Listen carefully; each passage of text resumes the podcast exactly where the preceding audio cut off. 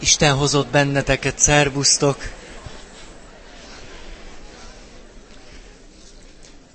Alázatra fog nevelni a mai alkalom. Nincs túl sok mozgásterem, de majd csak, majd itt akkor rohangászok középen. Nagyon köszöntek titeket. Az önbecsülés építő köveiről beszélünk, mégpedig nem a saját okosságunkat ragozzuk itt a végtelenségig, hanem Virginia Satírnak a műveit és a szemléletmódját használjuk kiinduló pontként. És ami nagyon fontos, hogy az önbecsülés alapjairól vallott nézeteit olyan mondatokban igyekeztem megfogalmazni, hogy azok ne egyszerűen csak roppant egyoldalú kijelentésként hangozzanak, hanem mindig legyen bennük némi dinamika, és kifejezzék azt, hogy szatírasszony mennyire mellérendelő módon gondolkodott és bánt értékekkel, és hogy persze ez komoly feszültségeket, ellentéteket, ellentmondásokat, néha paradoxonokat, dilemmákat is hozhat. Aztán, ami nagyon fontos volt még kiinduló pontként, az az, hogy hogy is, hogy, hogy, hogy fogalmazzuk ezt, tehát, hogy az önbecsülésnek egyáltalán nem adunk individuális, vagy egyoldalúan individuális jelentést. Tehát szatírasszony nyomán nem gondoljuk azt, hogy az önbecsülés az valami olyasmi lenne, ami másokkal szemben tudna az emberben megerősödni és kifejlődni. Vagy hogy állandóan valamiféle versengés, vagy harc, vagy másoknak a leigázása révén érezhetném magamat erősnek, jónak, nem tudom, értékesnek és a többi. Tehát, hogy az önbecsülés egyszerre tartalmazza az individualizációnak és a szocializációnak az értékeit. Oké okay, ez? Hát szóval így.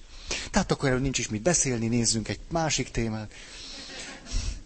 Gyors ismétlés. Egy. Értékes vagyok, számítok, és a világ jobbá válik általam, miközben képes vagyok meglátni a hibáimat, gyöngéimet. Kettő. Bízom saját alkalmasságomban, de tudom, másokra is szükségem van az élethez. Három, tudok segítséget kérni, miközben bízok a döntéseimben. A mondatok első meg második része fölcserélhető. Tehát például bízok a döntéseimben, de tudok segítséget is kérni. Becsülöm a saját értékeimet, ugyanakkor tisztelem másokét. Tisztelem mások értékeit, de a sajátjaimat is értékelem. Öt. Nem korlátozom az érzelmeimet szabályokkal, de tudom, nem kell az érzelmeim szerint cselekedni. Itt azt hadd erősítsem, mert hogy arról szinte egyáltalán nem ejtettem szót, hogy milyen érdekes, hogy szatírasszony is, meg hát mi is, itt mennyit hangsúlyoztuk az érzések, az érzelmek, hogy a hitelességhez mennyire fontos, hogy az önazonosságom meg tudjon születni, az önazonosságomnak része az, hogy most ezt érzem és azt érzem, ez van bennem és az, és közben pedig szatírasszony már-már nem is értek vele egyet, olyan mértékben azt hangsúlyozza, hogy a döntéseinket nem az érzelmeink alapján hozzuk meg.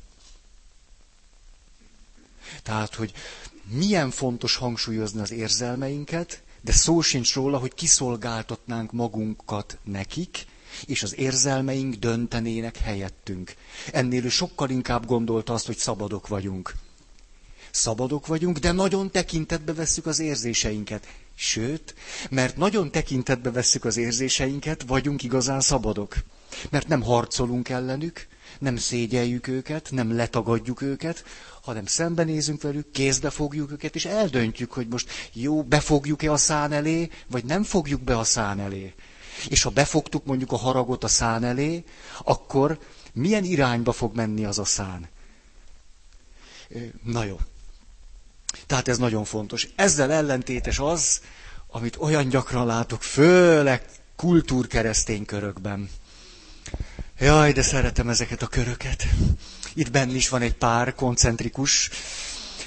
Kultúrkeresztény körökben természetesen az érzések és az érzelmek.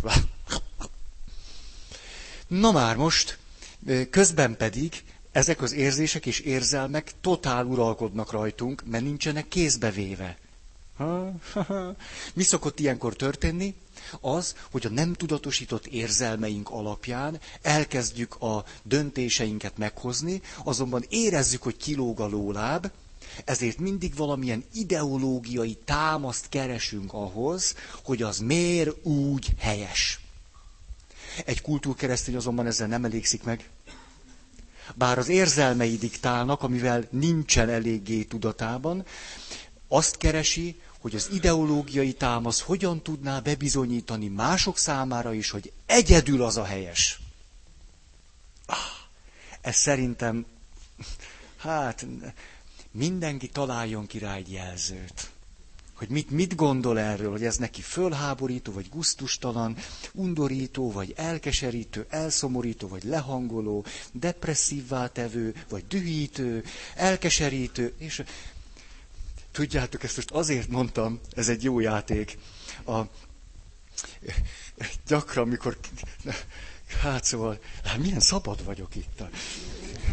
Tehát megint csak megkérdezzük, hogy te, hogy érzed magad? Milyen érzé, érzés van most benned? Jól érzem magam. Az nem egy érzés, hogy jól érzem magam. Az annak az érzésnek egy tulajdonsága vagy minősége, ezt én értem. De mi az érzés? Annyira tudunk esetlenek, esetlenek lenni ebben, hogy nem is, nincsenek is meg a szavaink. Ez hogy lehetséges? Olyan gyönyörű szavak vannak az érzések kifejezésére, csodaszép szavak. Ha meg nincsenek szavak, mondjunk hasonlatokat. Úgy érzem magam, mint. Ez nagyon jó. Ebben olyan-olyan változatosságot érhetünk el. Múltkor kérdeztem egy csoportba, hogy érzed magad? Például azt mondta, úgy érzem magam, mint amikor 40 fokos hőség van, ráfekszem az aszfaltra, és az úthenger átmegy rajtam. Ez az érzés megvan, ugye? Tehát ez, ez, jó, hát nem kell, nem kell, hogy egy szóba mond ki. Te mondasz egy képet, rögtön tudom, hogy nagyjából mit élhetsz át. Akkor mondjunk hasonlatokat, képeket, nem tudom mit. Az bőven jó. De csak tudjuk már, hogy hogy érezzük magunkat. Jól. Hát ennek van egy párja is. Rosszul. Na jó. Tehát hagyjuk az ideologizálást. A hatos az volt, tudunk és merünk dönteni, de tekintetbe vesszük a másikat és a kontextust is. Igen, és itt egy valamit még hagyd tegyek hozzá. Ugye nagyon beszéltünk arról, hogy egy szentségi házasságnak kifejezetten alapja a feromon. Erről ugye beszéltünk. Nagyon fontos. Tehát feromon nélkül a szentségi házasság labilis talajokon áll. És hogy ezentúl pedig még hangsúlyozhatjuk azt, hogy a tudat alattival valamiféle hát barátkozós viszony nem árt, ha kialakul. Mert a tudat alatti olyan fontos dolgokat tud nekünk közölni, mondani, ami itt a fejünkben, a napfényen még nincsen, nem érhető el. Például az álmaink, az elszólásaink. Az elszólásaink nem hülyeségek. Aj, végre valami följött. Nagyon jó, az elszólások nagyon jók. Nagyon, nem kell lefeküdni hozzá aludni. Tehát nagyon, hogy mondjam, időtakarékos. A, az álom egy kicsit macerásabb, mert ugye el kell hozzá aludni, akkor álomfázis, fölébredni, visszaemlékezni. Hát akkor csak szabad asszociációk. Nagyon jók, a szabad asszociációk, mikor megkérdezed, na erről mi az, ami rögtön eszembe jut? Olyan világok tárulnak föl. Fantasztikus, hogy miért pont az jut rögtön eszembe erről, hogy ú, ott a tudatalatti már is egy, egy kincses bányát tárt föl nekünk. Ezeket, na jó. Tehát, hogy valamiféle kapcsolatot ápolok a tudattalan világommal. Azért, mert éppenséggel, hogyha személyiségemet nézem, durva közelítésben a kilenc tized részemről van szó. Tehát lehet az egy tized résszel, ami itt a felszínen van, nem tudom mit kezdeni, és a kilenc tized résszel mi a csuda van? Ha. Nem álmodtam túl kellemeset tegnap, illetve ma. Képzeljétek el, autót vezettem, és uh, ahogy vezettem, vezettem, egyszer csak uh, hirtelen már nem én vezettem az autót, hanem hátul ültem, és a sofőr elaludt a volánnál. Hello. És a... És közben pedig beestünk a vízbe. Öten ültünk az autóban, tehát én, meg négy lélekrészem, de nem én ültem a kormánynál, és próbáltam fölkelteni a sofőrt, hogy ébredj már, ébredj már, hát meg fogunk fulladni, már megy lefelé az autó, és nem ébredt föl. Komoly üzenet. És akkor úgy döntöttem, hogy muszáj, muszáj megmenekülnünk, és akkor a megfelelő eljárást követtem. Tudjátok, mi a megfelelő eljárás? Hogyha beleestek autóval a vízbe. Először is, ezt főleg a hölgyeknek mondom, mert némi előtanulmányokat igényel. Tudni kell, hogy hol van a motor. Legkomolyabban lehet, hogy ezen múlik az életet húsz év múlva, és én most elmondom. Ha! Tehát, azért fontos, hogy tudd, hogy hol van a motor, tehát például, hogyha egy bogárhátú Volkswagen-t hajtasz, hiába van elől egy ilyen nagyon szép izé. Nem ott van. Hátul, ahol nem is sejtenéd. És a többi. Tehát, öm, ha pedig egy Ferrari-t vezetsz, akkor is hiába nyitogatod elől azt a kis izét, mert az meg középmotoros. Vagy nem, de most mondjuk így, hogy középmotoros. egy rendes Ferrari középmotoros. Na jó, most, most bocsássatok meg, tehát ez, ez, tehát azért fontos, hogy tudjuk, hogy a motor elől van-e vagy hátul, mert amikor bepottyanunk a vízbe, a kocsinak az a része fog a víz felé hatolni, ahol a motor van. Kivéve, hogyha bankot raboltál, aranyak vannak a csomagtartóban. Akkor lehet, hogy valami egyensúly alakul ki, és így fogtok lemerülni. Hol a motor? Ez nagyon fontos. Ugyanis, ahol a motor, ott fogy el a levegő. Mert az kerül először a vízbe. Ezért aztán a bölcs abba az irányba menekül az autóban, ahol a legtovább megmarad a levegő. Ott teleszívja magát a friss éltető oxigénnel, és amikor az autó már elmerül, csak hogy most már nem így működnek az autó ablakai, hanem motorosan. Működni fog neked a motoros ablak emelő? Nem, nem, nem. Kedves hölgyek, emiatt az autóban valamilyen nehéz tárgyat kell elhelyezni. Ilyen esetekre. Ugyanis, ha a lábaddal nem tudod betörni az ablaküveget, kénytelen vagy azzal a nehéz tárgyal.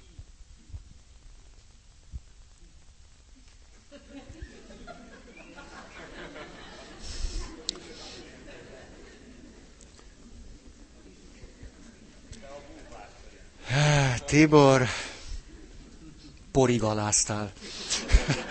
Mert azt hangzott el, hogy ilyen esetben ki kell törni az üveget, és nem betörni. Teljesen igaz. Na, tehát miután a, ezen túl vagyunk, de ezt miért mondtam el? Az álom.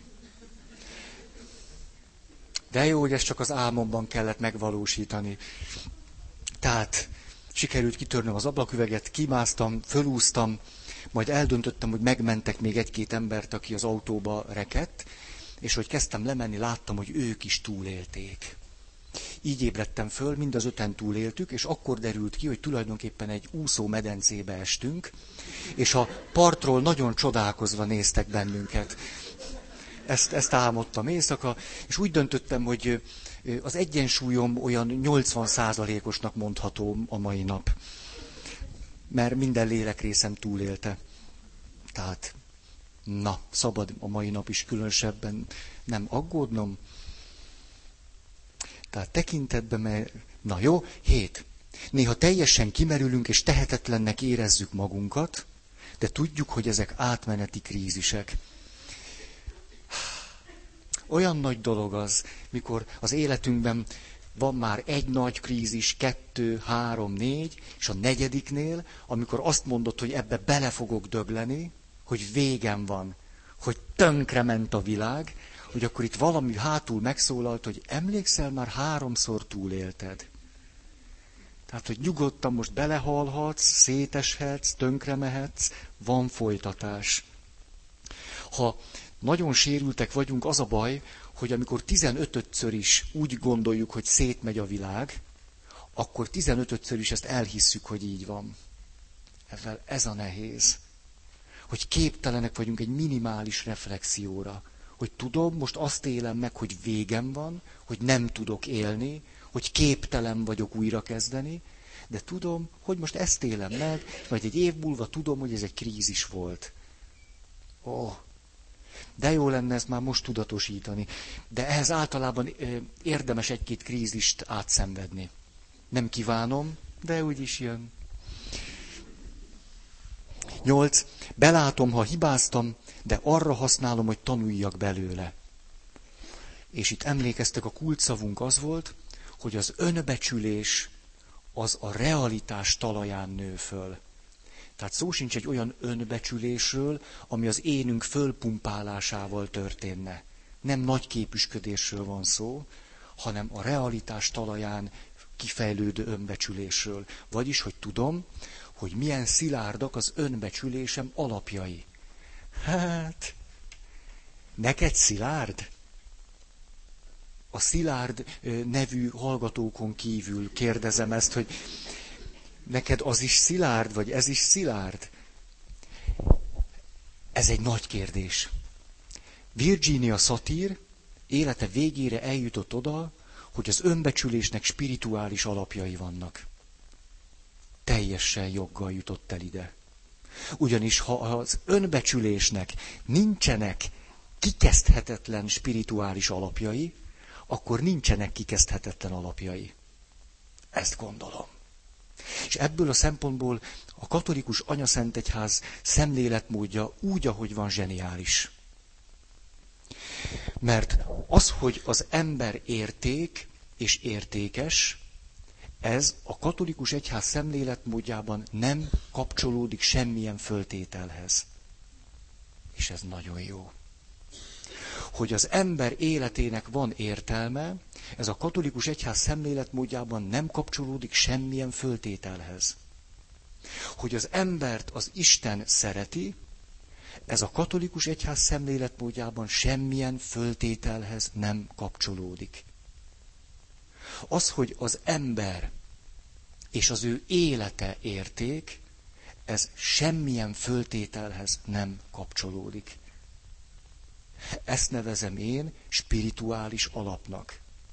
Mert ez azt jelenti, hogy akármit is teszek, akármi is történik velem, akármilyen hátrányos helyzettel születek, akármilyen bűnt követek el, akármennyire megromlik az egészségem, akármennyire a képességeim töredékét vagyok csak képes használni, ezek az értékek akkor is állandóak és biztosak.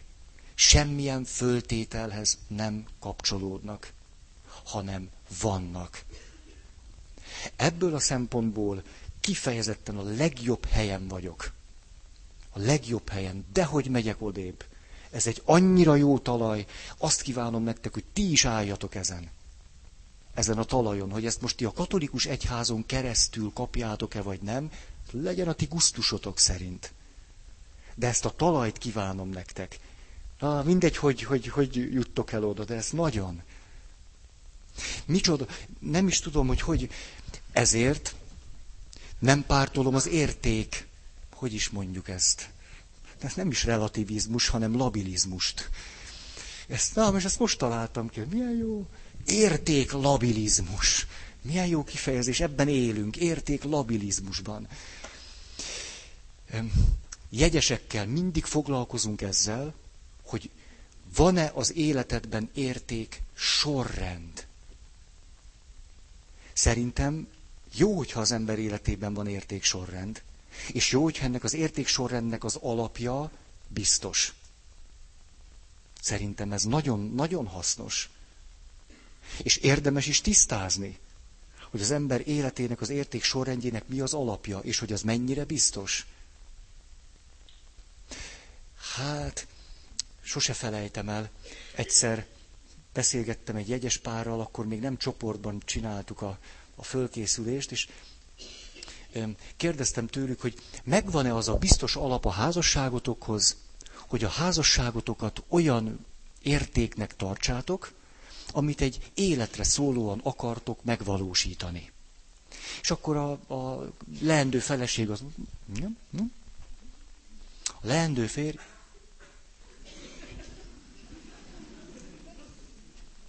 És kérdeztem, hogy mi a baj? Hát... Most nem tudom, pap előtt mondhatom? kérdezte. Hát, hát hadd szóljon. És akkor azt mondja, tudod, ha az én feleségem öt év múlva 20 kilóval nehezebb lesz, akkor nekem nem fog fölállni a farkam, és én úgy nem akarok vele élni.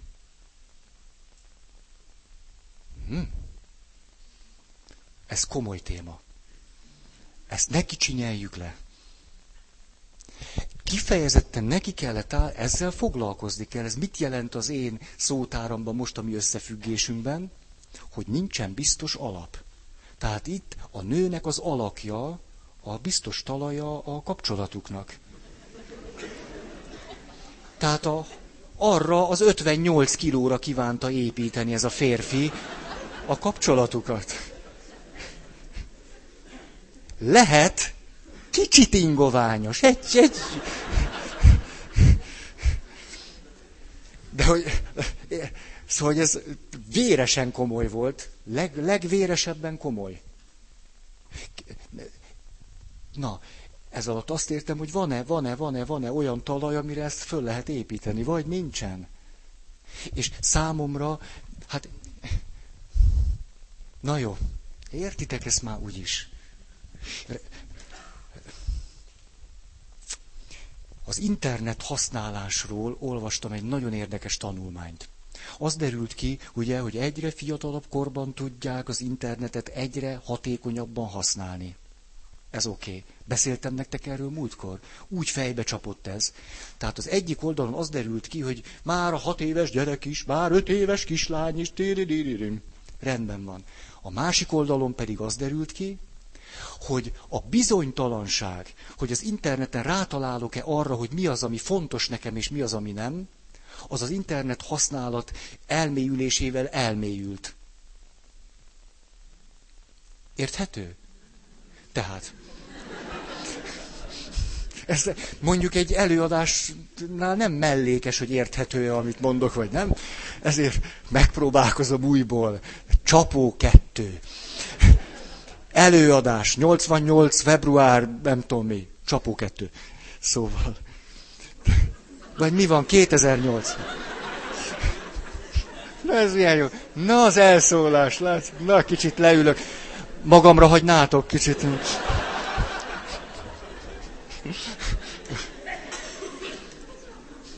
Látszik, hogy kettes voltam matekból. Tényleg, 18 pont volt a kettes, 19. Hogy? Neked annyi volt? Átmentél? Az még pont. Volt, aki 18-al ment át. Na, szerintem vállalkozhatnánk együtt valamit. Valami pénzeset. Na, szóval, el, elvesztem. A, tehát internet használat, vagyis azt akartam mondani, próbálom tényleg úgy, hogy én is értem, hogy egyre többen értik, hogy mi ez az izé, de egyre kevésbé értik, hogy mire jó. Oké okay, ez? Tehát, hogy ott ülhet az a gyerek hat órán keresztül az interneten, megtalálhat mindent, hallatlan profin, amit ő keres, csak nem tudja, hogy mire talált rá. Hogy amire rátalált, az kellene neki, vagy nem. Az most elég értékes, vagy nem. Most e- erre kéne rátalálnom holnap is, vagy holnap már nem érdemes erre rátalálni. Oké okay, ez?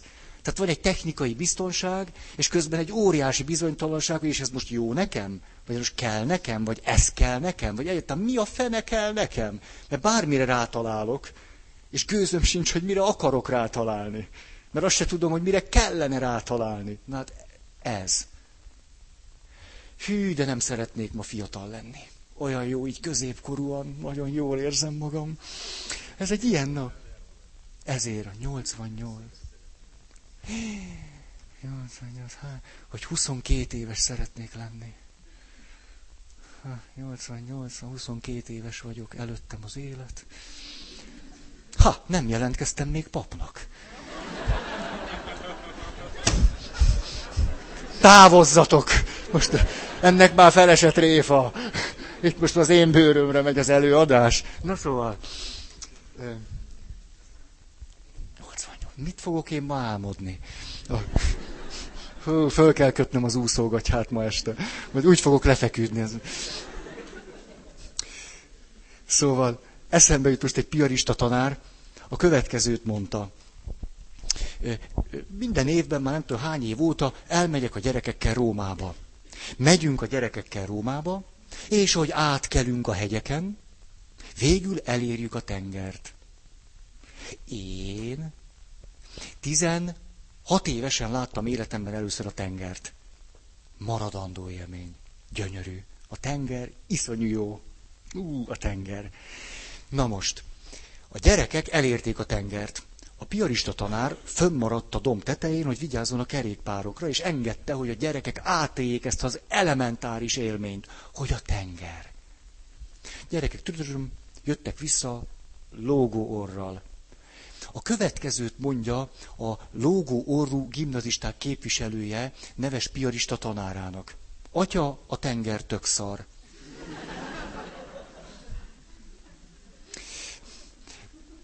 Sós, algás, medúzás. Fúj. A, a tanárnak az volt a megjegyzése, nem könnyű a mai fiataloknak. Na jó, oké. Okay. Tehát itt, hogy van-e, van-e olyan érték, amire olyan biztosan állok, hogy azt alólam nem lehet kihúzni. Hát belátom, ha hibáztam, de arra használom, hogy tanuljak belőle. Kilenc, vannak szabályok, amelyeket használok, de rugalmasan kezelem őket. Legyetek jók, ha tudtok. Tíz. Nem hibáztatom magam a helytelen tetteimért, de felelősséget vállalok a következményekért és a változásért. Tehát nem hibáztatom magam a helytelen tetteimért, de felelősséget vállalok a következményekért és a változásért. Oda jutottam, hogy a tetteimért mindig én vagyok a felelős. Ki a csuda más lenne az én tetteimért felelős?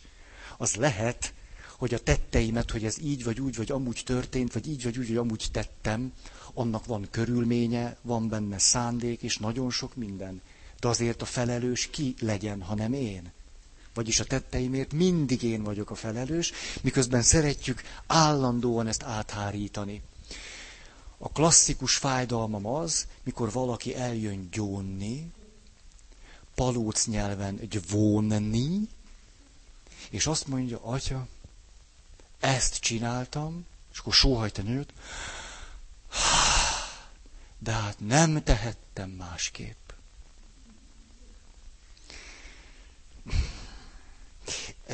Ezzel több bajom is van. Egyrészt logikai ellentmondást tartalmaz. Ugyanis, hogyha nem tehettem valamit másként, nincs szabadság, Nincs szabad akarat, nincs felelősség, nincs bűn. Minek jött gyónni? A másik, miután ezt a logikai ellentmondást abban az irányban érdemes föloldani, hogy de bizony tehetted volna másképpen terinéni, ezért akkor meg az az elkeserítő, hogy még egy gyónásban is a, a, a félmondatnak a második fele ez, nem tehettem másképp. Olyan nincsen. Nincs, nincs és nincs. Iszonyat nehéz helyzetek vannak, ahol úgy bírjuk csinálni. Ahol semmi másra nem vagyunk képesek. Én ezt értem. De azt nem mondjuk, hogy nem tehettem másképp. Tehettem, csak nem tudtam. Vagy nem akartam, vagy nem láttam, hogy lehetne, vagy... amikor valaki eljutod, hogy nem tehettem másképpen, akkor azzal az a probléma, hogy hogy fog akkor felelősséget vállalni a következményekért például. Hiszen hát, nem, nem én vagyok a felelős, hát nem tehettem másképpen, így kellett lenni, vagy így történt. Hát akkor bocsi. Tehát én ilyen helyzetet nem ismerek, ahol az ember nem tehet másképpen. A,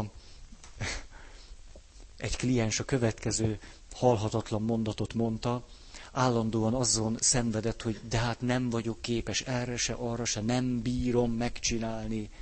És akkor egyszer csak eh, az a mondat hagyta el a száját, azt hiszem, hogy eldöntöttem, hogy ezentúl többször fogom megtenni azt, amit meg tudok tenni.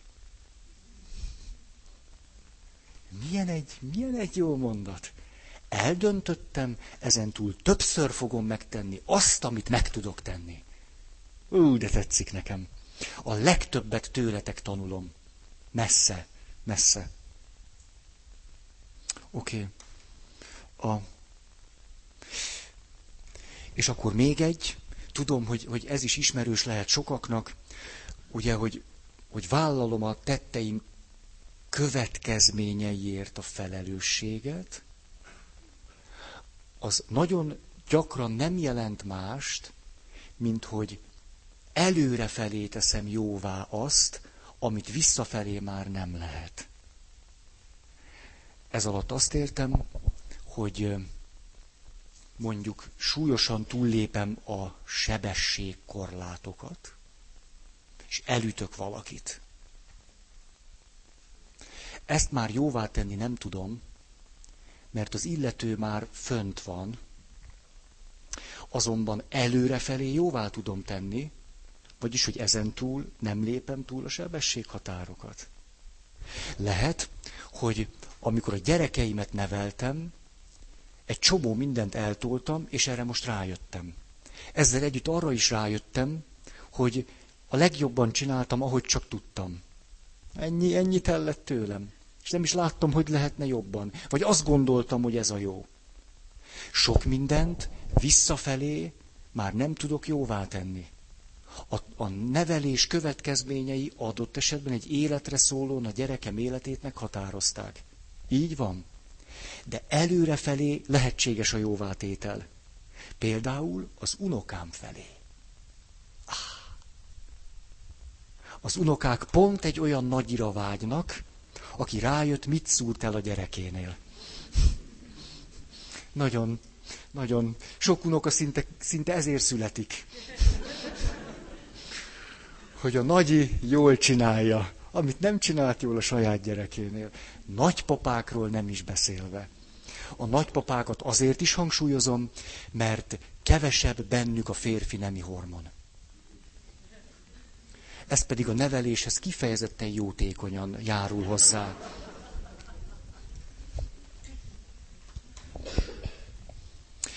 Ugye ezzel szemben az van, valaki állandóan csak siránkozik, sápítozik, önmagát szidalmazza, de a tettei következményeire nem vállalja a felelősséget.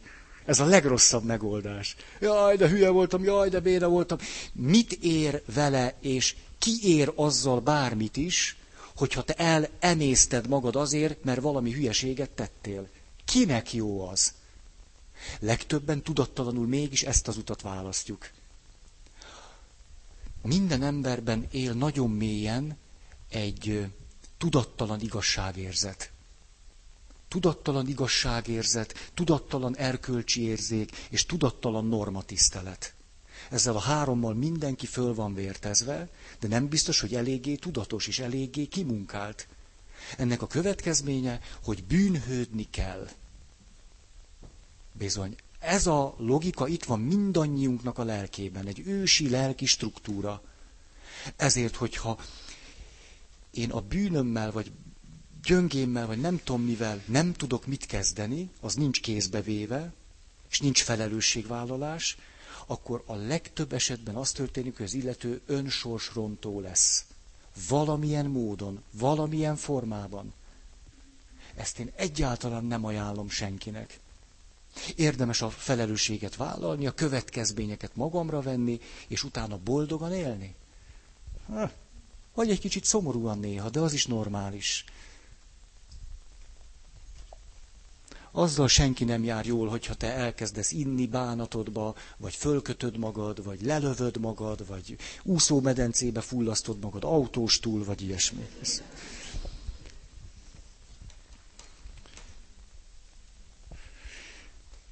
Jó, 11. Tudom, hogy idősödve nehezebben tanulok, de tudom, hogy van rá lehetőségem. Ó, a szatírasszony, hiteles a szájából, elég soká élt. Mikor oda kerültem a kövibe, kövi szűzbárja, plébánia, már hogy aki ezt nem tudja, akkor kérdeztem az idősebbektől, hogy mit szólnak ahhoz, hogy én nem a 11 órai misét mondom, hanem az este 6 órait. És akkor kihúzta magát az egyik idős hölgy, a 80 körül, Feri atya, nem vagyunk ahhoz még öregek, hogy ne tudnánk átszokni.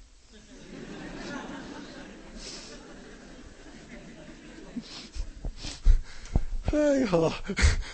hogy akkor hajrá! De át is szokott. A...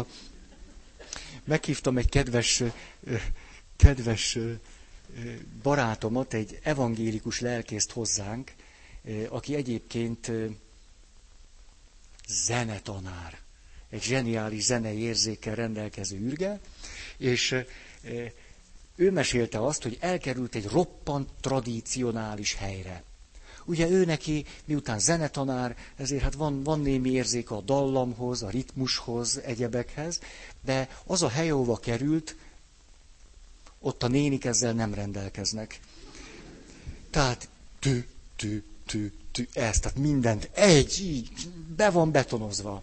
Ilyen, ismeritek ezt, tehát ilyen jó kántálósan, jó, mindent egy kaptafára, se, se íze, se bűze, csak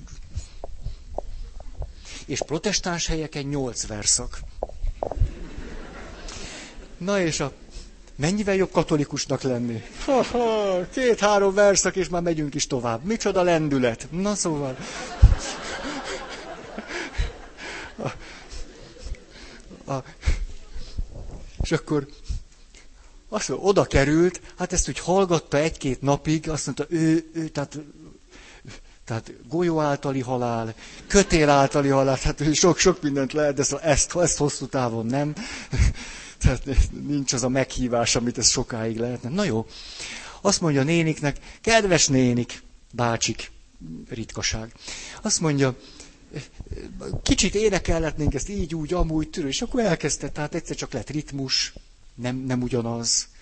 Lettek ilyen hullámzások, ilyesmi. Tehát ilyen kezdett zenei alakot ölteni az éneklés, és a nénik, akik a kő tradicionális helyen 180 éve így szocializálódtak, két hét alatt áttértek.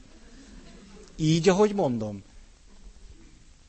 És akkor a barátom ezt úgy, úgy kommentálta, tudod, Feri, mindig is tudtam, hogy nem a, nem tudom, a ritmikus éneklés, meg a sablonos éneklés, nem tudom milyen éneklés vannak egymással ellentétben, hanem az, hogy valaki szeret és akar-e énekelni, vagy nem szeret és nem akar énekelni. Ezek között van ellentét. Hú, de szép. Tehát tudom, hogy idősödve nehezebben tanulok, de van rá lehetőségem. Mondok most egy történetet erről. Jött hozzám egy közel 80-hoz egy hölgy. Egy, egy zseniális. Annyira szeretem ezt a nénit. Na, ez a néni azzal jött, hogy valami baja van. Ez szokott így lenni. Már hogy ezzel jön valaki. És akkor az életéből olyan történeteket mondott, hogy ötször padlót fogtam, hogy micsoda iszonyat nehézségeken ment át, a börtön, az ávó, az Andrási út 60, a tűrűrűrű, szóval minden, ami kell. És azt mondja, hogy tudod, Feri, én azt gondoltam, hogy 80 éves leszek, valahogy rám köszönt majd a lelki béke. De most, hogy idősebb vagyok, egyre nyugtalanabb lettem.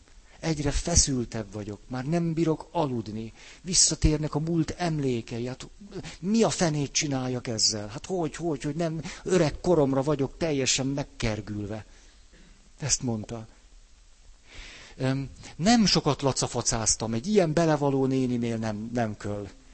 Nem köl. Úgy belekérdeztem, mint a sic. Hát, hogy mondjon egy jó brutálisat nekem. Na, akkor elmondta, hogy került börtönbe, tíriri, hogy jelentették föl, pont az, akiről nem is gondolta, hogy, ó, jó vaskos történet. Elmondta, azt mondom neki, hát is, mi neked ebben most a legnehezebb?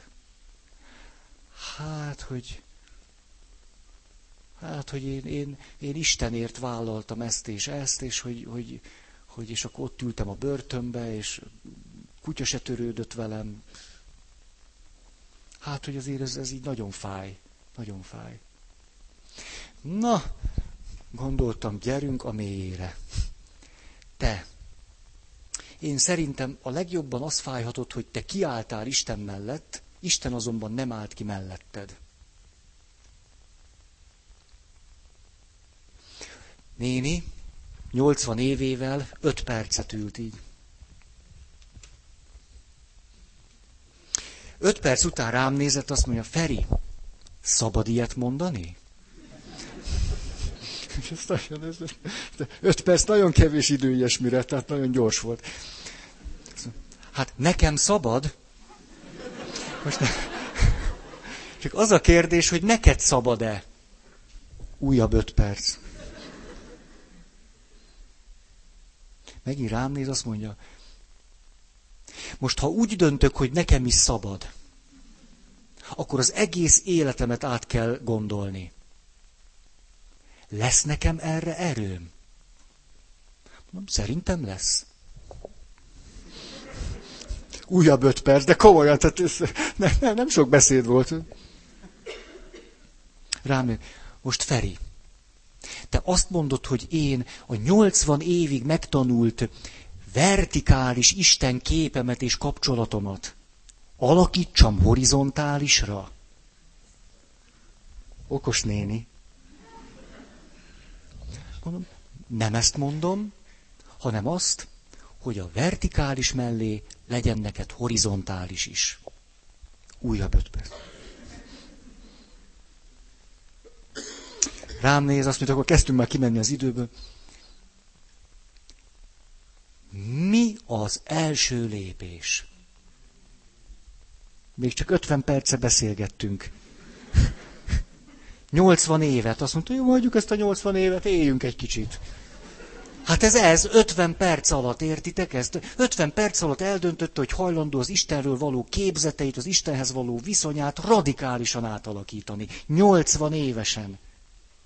Na, azt mondta, nézd, azt gondolom, hogy ameddig harcolsz, vagy úgy, úgy beolvasol ennek a régi Istennek, aki mellette kiálltál, de ő nem állt ki melletted, kéne keresni egy újat.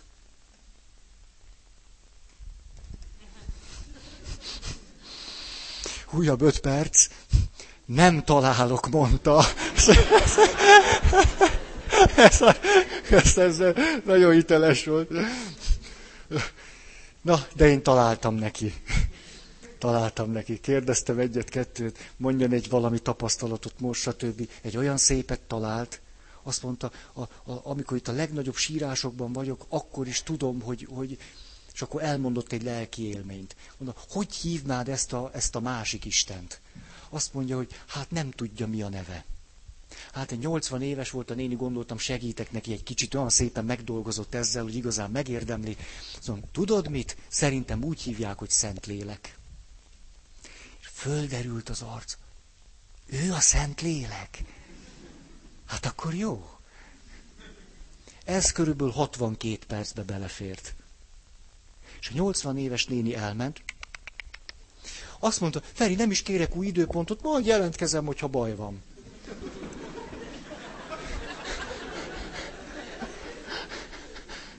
Nem, nem, ki nem piskolta. Három hét múlva jött. Feri atya, baj van. Jött, azt mondja, hát, első éjszaka nem aludtam, azóta meg sírok. Ezt mondta, három hete, reggel sírok, délelőtt sírok, délbe sírok, délután sírok, este sírok, éjszaka fölébredek, sírok. Ezt mondta, teljesen, bár, akármitől elbőgöm magam, órákig sírok. Baj ez? Mondom, nem. Akkor köszönöm, ha baj lesz, majd szólok.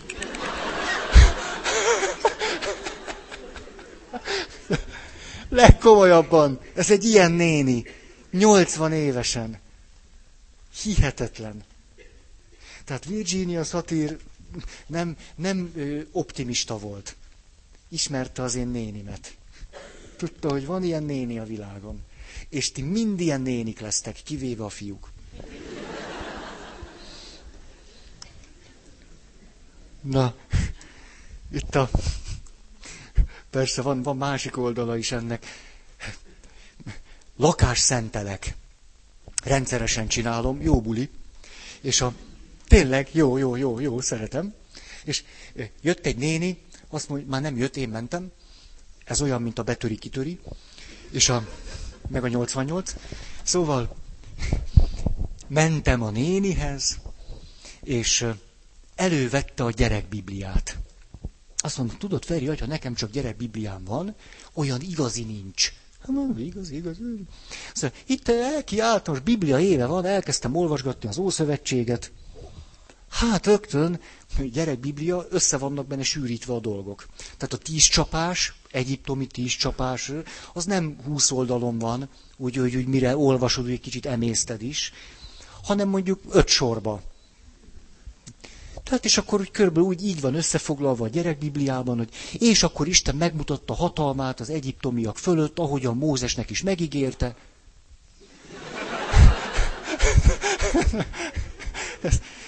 Melyik csapásnál jön, jön neked ez a...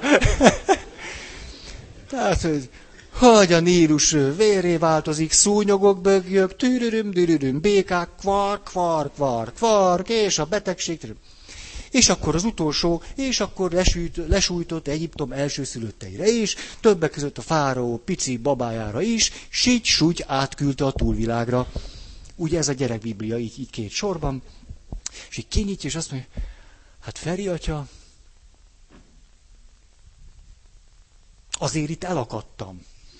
Mondja, Feri atya, itt elakadtam. Mi a problémád? Hogy hát én tudtam, hogy mi, de azt én mondja. Hát, hogy most hogy elképzelem azokat a csecsemőket Egyiptomba, meg elképzelem az Istent, akitől most azt kérem, hogy szentelje meg a lakásom. Okos néni. Hát, hogy azért, meg itt van egy olyan, hogy az, az Úristen vé, vért rel az ajtó félfákat, vagy micsoda, vagy ismeritek, tudjátok, tehát hogy most így összejött neki, hogy itt ott is valami ajtófélfás történet van, meg én is majd most a szemöldökfára félom, hogy CMB, Hát és akkor éjszaka megjelenik az úrhangyala, aztán őt szépen lekaszabolja azért. Tehát, hogy, hogy mire lehet számítani egy ilyen lakásszentelés után. Tehát, hogy eddig egész jól megvolt, de most... Tehát, tehát hogy jobbnak kell -e lenni, vagy nem tudom, szóval van-e valami föltétel. És szóval, hát ez egy kicsit rémisztő ez a, ez a pici babák halomra halnak Egyiptomba. Igaz, hogy régen volt, de hát meg nem is vagyok egyiptomi, de azért Hát mondom neki, te kedves, kötve hinném, hogy az Isten ö, egyiptomi csecsemőket öldösött volna 3180 évvel ezelőtt. Fölcsillant a szeme. Ez jó hír, ez jó hír, és akkor utána így le, lefittyett a szája. De akkor kibe hiszek? A nénit bevezettük a Biblia kritika világába. A, most ezt azért is mondom, mert tudom, hogy ahogy szoktam beszélni, sokszor botrányt kelt bennetek. Botránkoztok, megütköztök, fölháborodtok, tudom én. A Biblia kritika azonban nem a Bibliát kritizálja. Félreérthető a kifejezés. A Biblia kritika engem kritizál, aki a Bibliát úgy olvasom, hogy azt gondolom, hogy most éppen arról szól, hogy az Isten reggelire egyiptomi csecsemőket öldös. Tehát a Biblia kritika nem a Bibliát kritizálja. Én nem kritizálom a Bibliát, nagyon szeretem, képzeljétek, olvasom is. Kifejezetten szoktam olvasni. A Biblia kritika azt kritizálja, ahogyan az előítéleteinkkel, az előföltevéseinkkel, a totálisan hiányos ismereteinkkel, a Biblia kutatás segít tudományainak a totális ködbe veszettségével próbálunk teljes melszélességgel szövegeket elemezni. Oké okay ez? Ilyen egyszerű. Amikor tehát azt állítom, hogy Isten nem öldös egyiptomi csecsemőket, akkor én nem a Bibliát kritizálom, hanem azt a szemléletmódot, azokat a ki nem mondott előföltevéseket, hogy Isten egy olyan Isten, aki ilyet csinál, meg hogy ami a Szentírásban le van írva, szó szerint úgy van, meg a többi. Hm? Tehát a Biblia kritika önkritikára szólít föl. Erről van szó. Na, a néni megengedte, hogy megszenteljem a lakását. Megengedte. Nem fél az Istentől. 12. Egyszerre méltányolom az egyediségemet és a másokkal való azonosságomat. Tehát egyszerre méltányolom az egyediségemet és a másokkal való azonosságomat, hasonlóságaimat. Szatír hogy nagyon mondja, nem érdemes magunkat másokkal összehasonlítgatni. Mert mi, mi jön ki belőle? Tehát vagy sikerül azt kitalálnom, hogy én sokkal jobb vagyok, mint te, vagy azt sikerül kitalálnom, hogy te vagy nálam sokkal jobb. Ennek mi értelme van? Se így, se úgy, nem, nem sokra jutunk vele. A, ezért arra gondolok például, hogy az ökumenének felekezetek közti párbeszéd, meg mi egymás, tulajdonképpen a különbözőségek dicsérete az egyik alapja. Én különösebben nem, nem idealizálom ezt, hogy, hogy hangsúlyozzuk, ami, ami összetart és összeköt, amiben egyek vagyunk, ezt hangsúlyozzuk, és közben a különbségeket meg szőnyeg alá söpörjük.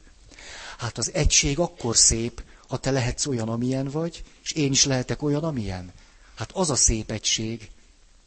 Hát abban nem látok semmi egységet, hogy egyformák vagyunk, vagy hogy éppen a különböző szín árnyalatainkat beszürkítjük.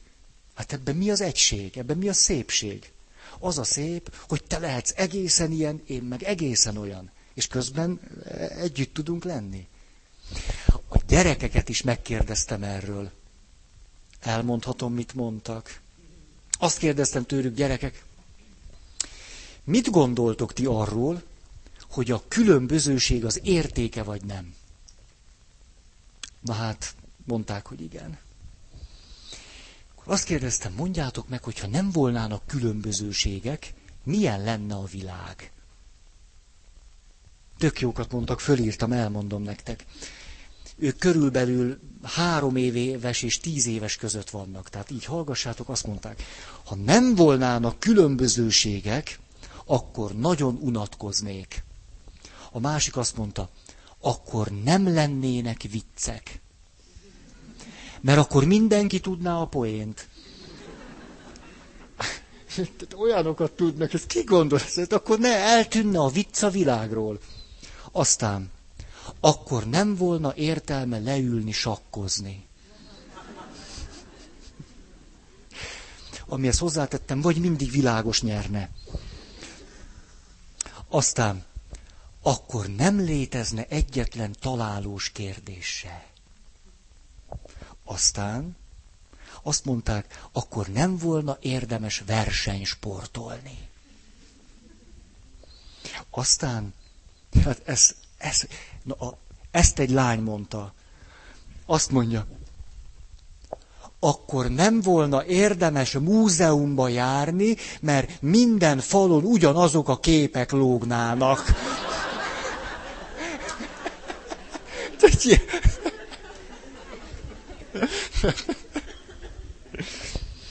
Aztán azt mondja, hogy a másik az, hogy az, hát ez a kis tréber volt. Azt az arany, az egy kisfiú volt, ott az első sorban jött. Az nem lenne jó, ha nem különböznénk, mert akkor az óvónéni nem tudná eldönteni, hogy ki a jó gyerek.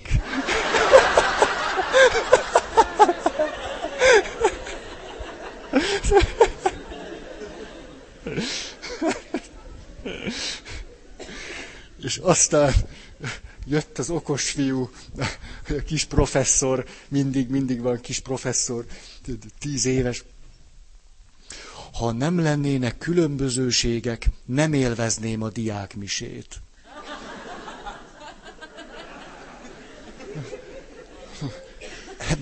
Megmagyaráznád ezt, Peti? Azért, mert akkor én is tudnám, amit te.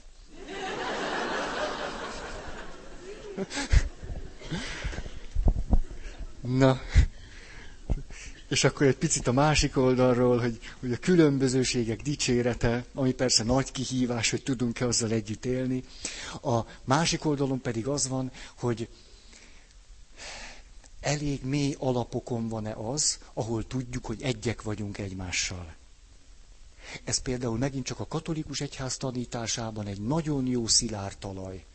Mert olyan mélyen van megalapozva az, hogy egyek vagyunk egymással, olyan mélyen. Hadd hozzam akkor ezt ide. Ugye azzal, hogy azt mondjuk, hogy Krisztus titokzatos testét építjük föl együtt. Hogy kizárólag együtt tudjuk Krisztus titokzatos testét fölépíteni, ezért ilyen értelemben nem, hogy egyek vagyunk egymással, Pálapostolnak van egy gyönyörű képe, azt mondja, a testnek is különböző tagjai vannak, és a különböző tagok különböző értéket képviselnek.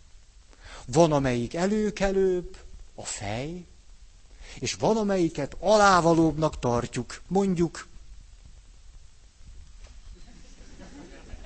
Na, hogy? A fenék? Nem, nem. Én nem értékelem le, főleg ha az egy női. A, Na, hát, na jó. Szóval,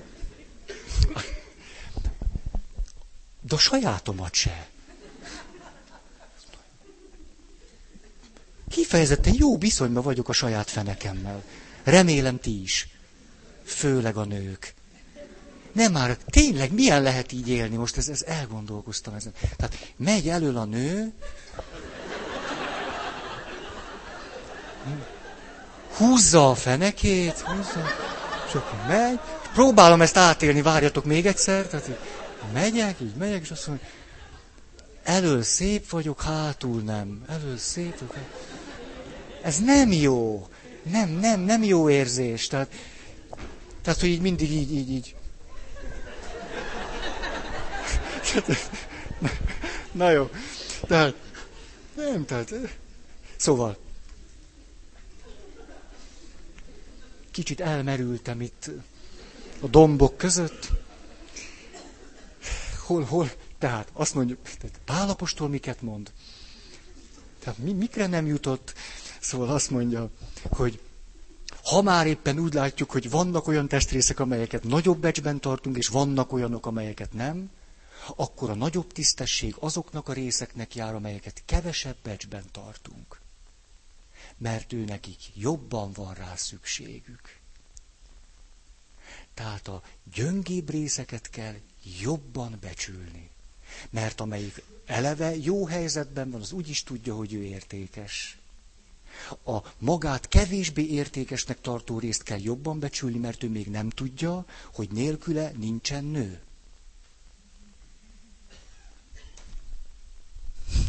Oké? Okay? Ó, de szép ez. Pedig keresztény.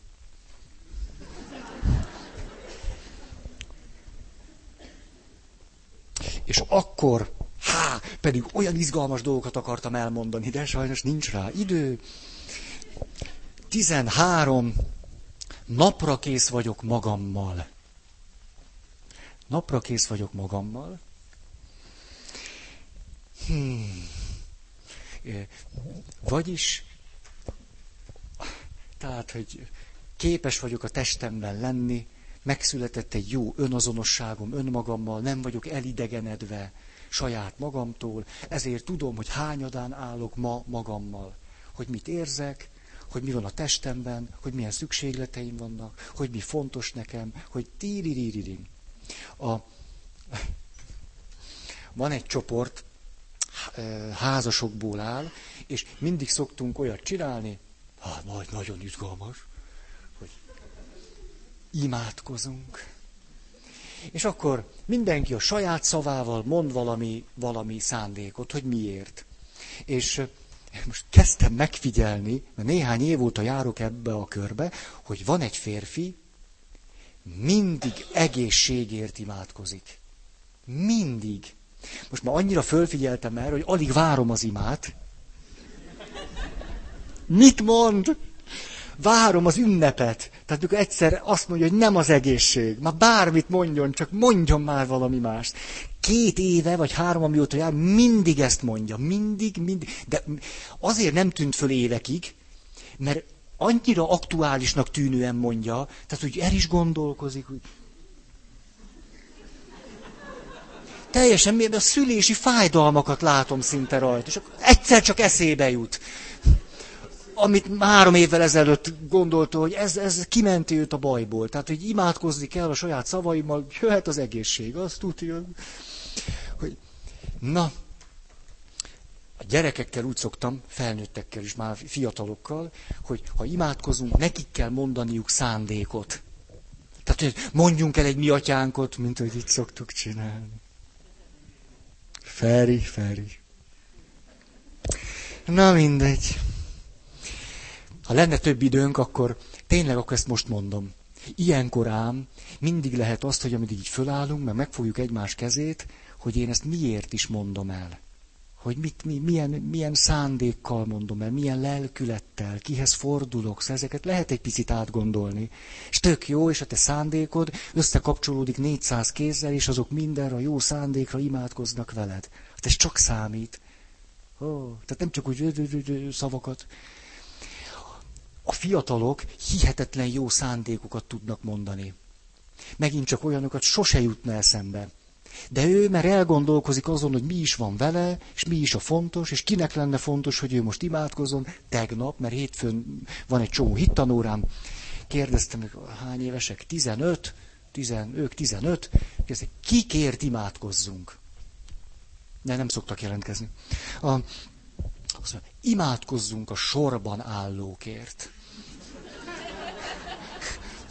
Még életemben nem gondoltam, hogy a sorban állókért kéne imádkozni, de ő azt mondta, a iskola vége meg a hittanóra között három órát állt sorba az orvosnál.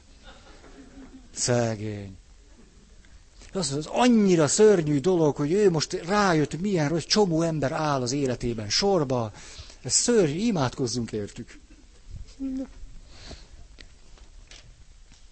A, hm, jó. Jó, tehát napra kész vagyok magammal. Ez volt akkor ez. Hú, most hogy is csináljuk? Elmondok inkább egy, egy, egy történet. Ja, nem is. Fölolvasás, történet. Ha. El szeretném nektek olvasni, hogy Virginia Satir asszony hogy írta le,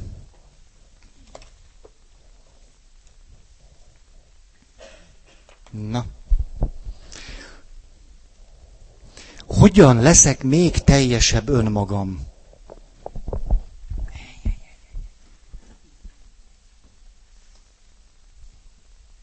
Hm. Na, ezt elkavartam. Nem ezt, a másikat, amit akartam mert azt a másik könyvbe jelöltem be, de úgy gondoltam, nem hozom el, mert ebbe is benne van, de ebbe nem jelöltem be.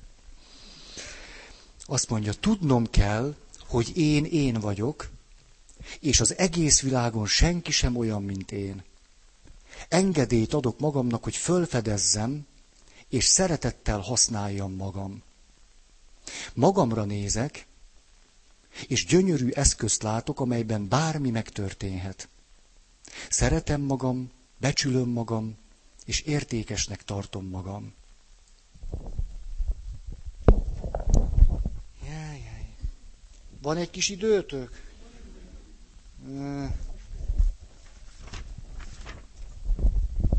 Megtaláltam. Milyen? Köszönöm a türelmeteket. Azt mondja, hogy ez az önbecsülés nyilatkozata. Ez, ez, ez. Én, én vagyok, ez a címe. Az egész világon senki sem pontosan olyan, mint amilyen én vagyok.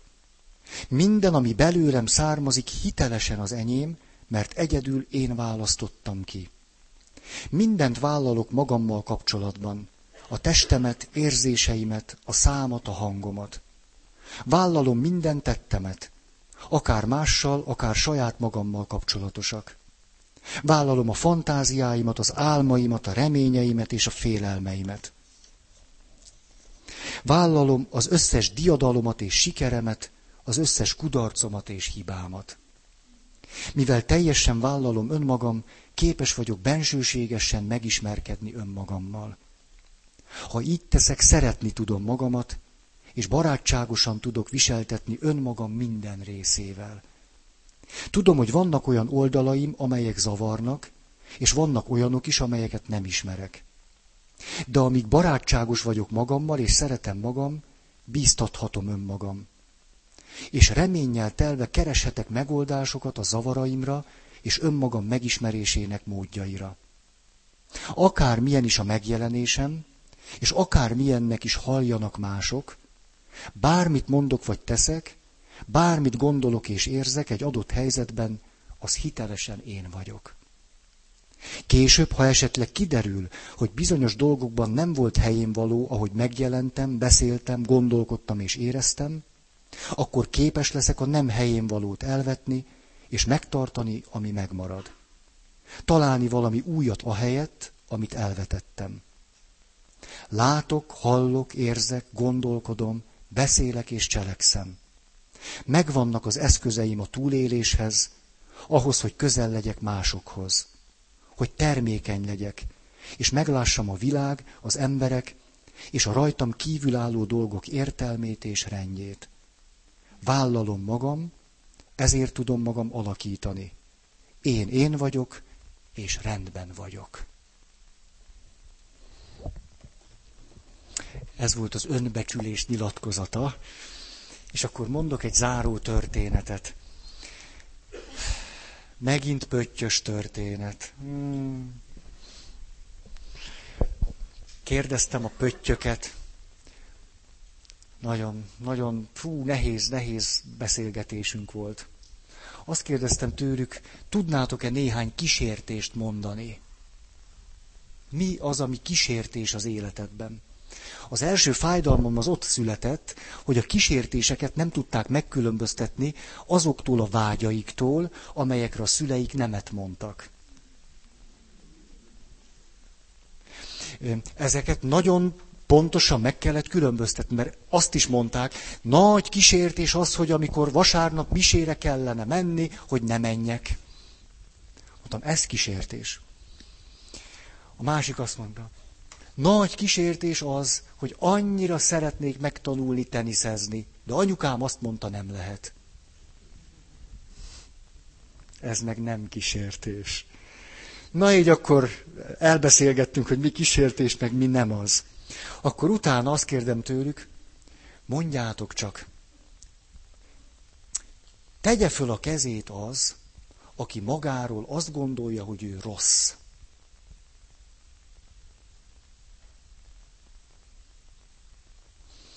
Hát úgy a gyerekek fele föltette a kezét. Láttam, némelyek ingadoztak,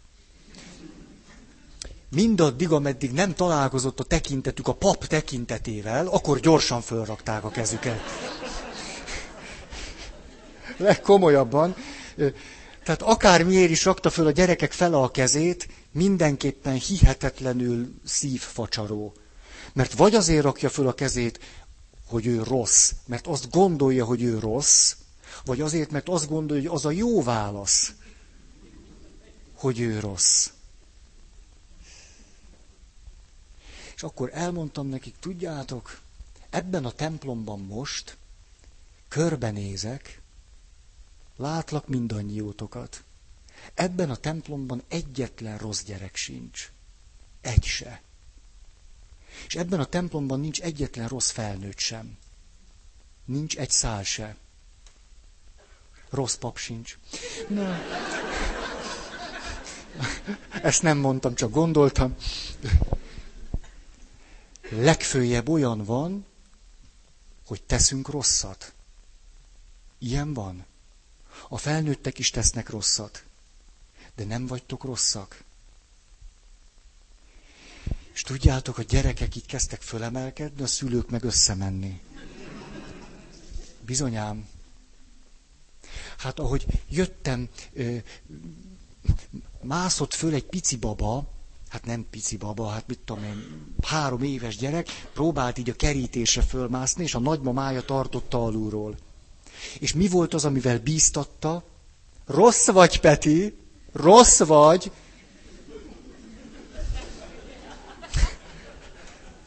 Így, de így mászott, tartott, és rossz vagy, Peti. Hát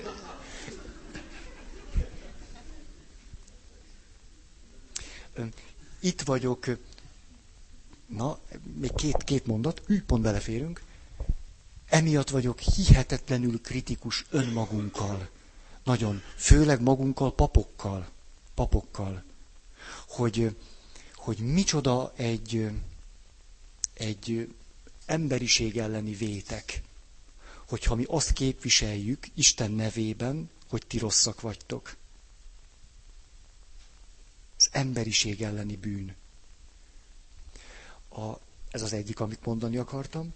A másik, megkérdeztem a gyerekeket, mondjátok csak, milyen az, milyen érzés az, hogyha te rossznak tartod magad.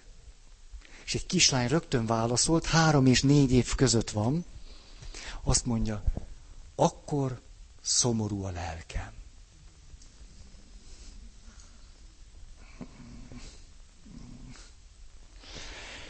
Ennyit az önbecsülés alapjáról. A keresztény önbecsülésünk alapja, hogy jók vagyunk. És néha rosszat szoktunk csinálni.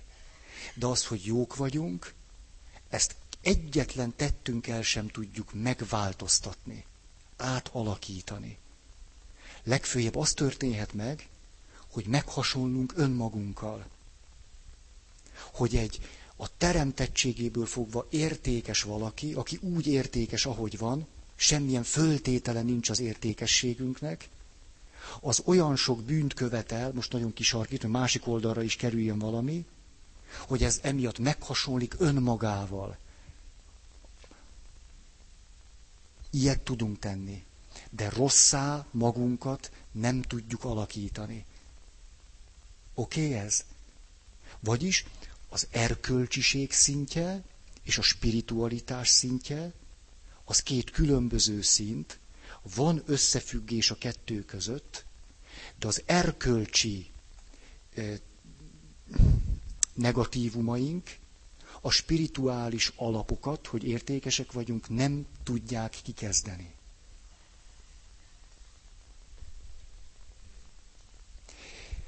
Szerintem az önbecsülésnek ez egy elég jó alapja.